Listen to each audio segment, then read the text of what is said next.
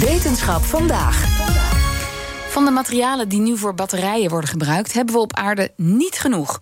Daarom wordt er heel hard aan alternatieven gewerkt. En een groep onderzoekers uit Bristol heeft daarbij de hulp ingeschakeld van zeewier. Nou, dat is een belangrijk speler, dat zeewier, in de duurzaamheidstransitie.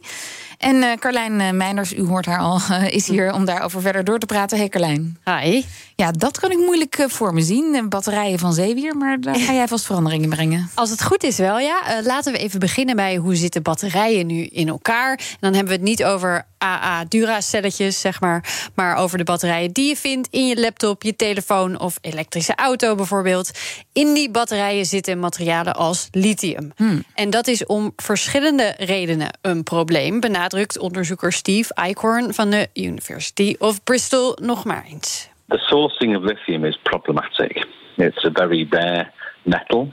There's not much of it left in the Earth's crust. There's certainly not enough left to service the needs of the battery industry. And the mining of lithium is particularly problematic as well.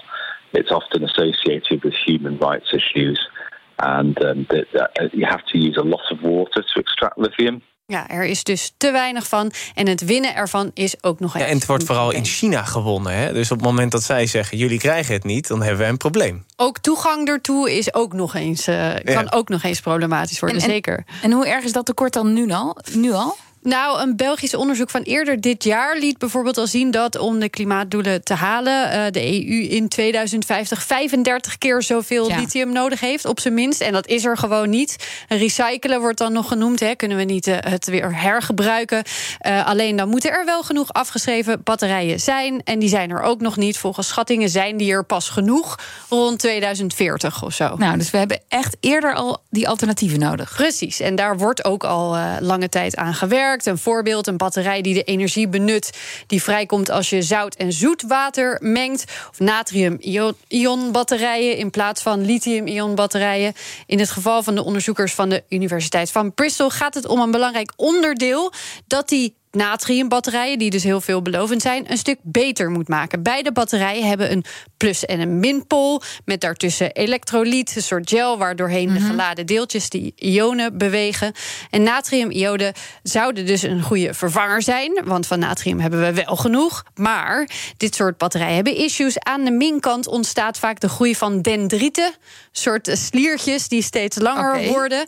In zo'n batterij vind je wel een scheiding tussen de min- en de pluskant. Die zit daar om kortsluiting te voorkomen. Maar die steertjes groeien daar ook gewoon doorheen. Met als gevolg toch kortsluiting. En in sommige gevallen vliegt dat allemaal ook nog in brand. Dat is gevaarlijk. Maar zeewier kan daar dus bij helpen. Ja, waar hebben ze aan gewerkt? Een nieuw materiaal voor die separator, dat middenstuk. En ze slaagden erin om iets te maken dat super sterk is. And the reason why it was super strong was because it contained this cellulosic material, this nanomaterial that we make from cellulose.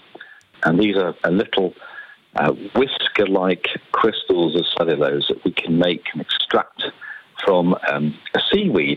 Ja, lange, dunne nanovezels dus gemaakt van zeewier. Uh, nou hebben ze inmiddels al even kunnen testen met batterijen waar dit in zit. Dat ziet er heel goed uit. Het houdt inderdaad de groei van die draadjes tegen, maar dat is nog niet alles. It not only uh, creates this mechanical barrier, also helps regulate the flow of flow of ions through the separator in a way that makes the battery much more efficient.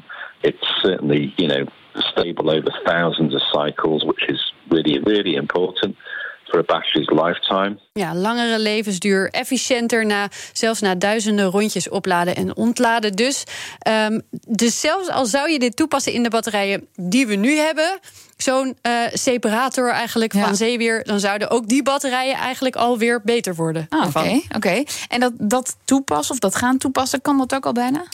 Uh, nou, stel die natrium-ionen batterijen met zeewierdeeltjes moeten al die lithiumbatterijen vervangen, dan moet je er wel heel erg veel van maken. Dus opschalen is een van de volgende grote uitdagingen. En zei Eichhorn, uh, de materialen kunnen altijd nog net iets beter, net iets efficiënter. Dus daar zit ook al wel wat werk in nog. Maar ze zijn na deze test wel heel optimistisch. Het werkt en uh, ze blijven het lange tijd stabiel doen. Dus we zijn erg dichtbij. Nou. Maar in, in Tesla zit bijvoorbeeld ook zo'n lithium-ion batterij. Maar daarvoor heb je dan wel echt heel erg veel zeewier nodig voordat dat zou kunnen. ik denk dat ze. Ik, ik zou niet weten of ze een Tesla-batterij grootte hebben gebruikt in dit experiment. Ik denk dat ze nog wat op kleinere schaal dit hebben geprobeerd. Maar zeewier groeit heel snel en we hebben er heel veel van. Dus Zeker. Dus dat is denk ik niet het grootste probleem. Nee, er wordt een hele Noord, de North Sea Farmers. Dat is een organisatie die zich helemaal uh, toelegt op het uh, planten van zeewier in de Noordzee. Ja, dus we rijden straks allemaal op zeewier. Heerlijk. Dat maar eens kunnen. Ja. Dankjewel, Carlijn. Wetenschap vandaag is mede mogelijk gemaakt door Brightlands. Knowledge Crossing Borders.